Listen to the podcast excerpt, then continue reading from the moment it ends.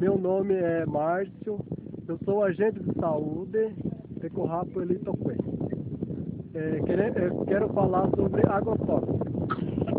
É, agrotóxico, logo após as chuvas, os químicos de agrotóxico ocorreram para as nascentes das águas, que onde as nossas crianças e adultos sofrem com diarreia, vômito e febre dor de cabeça.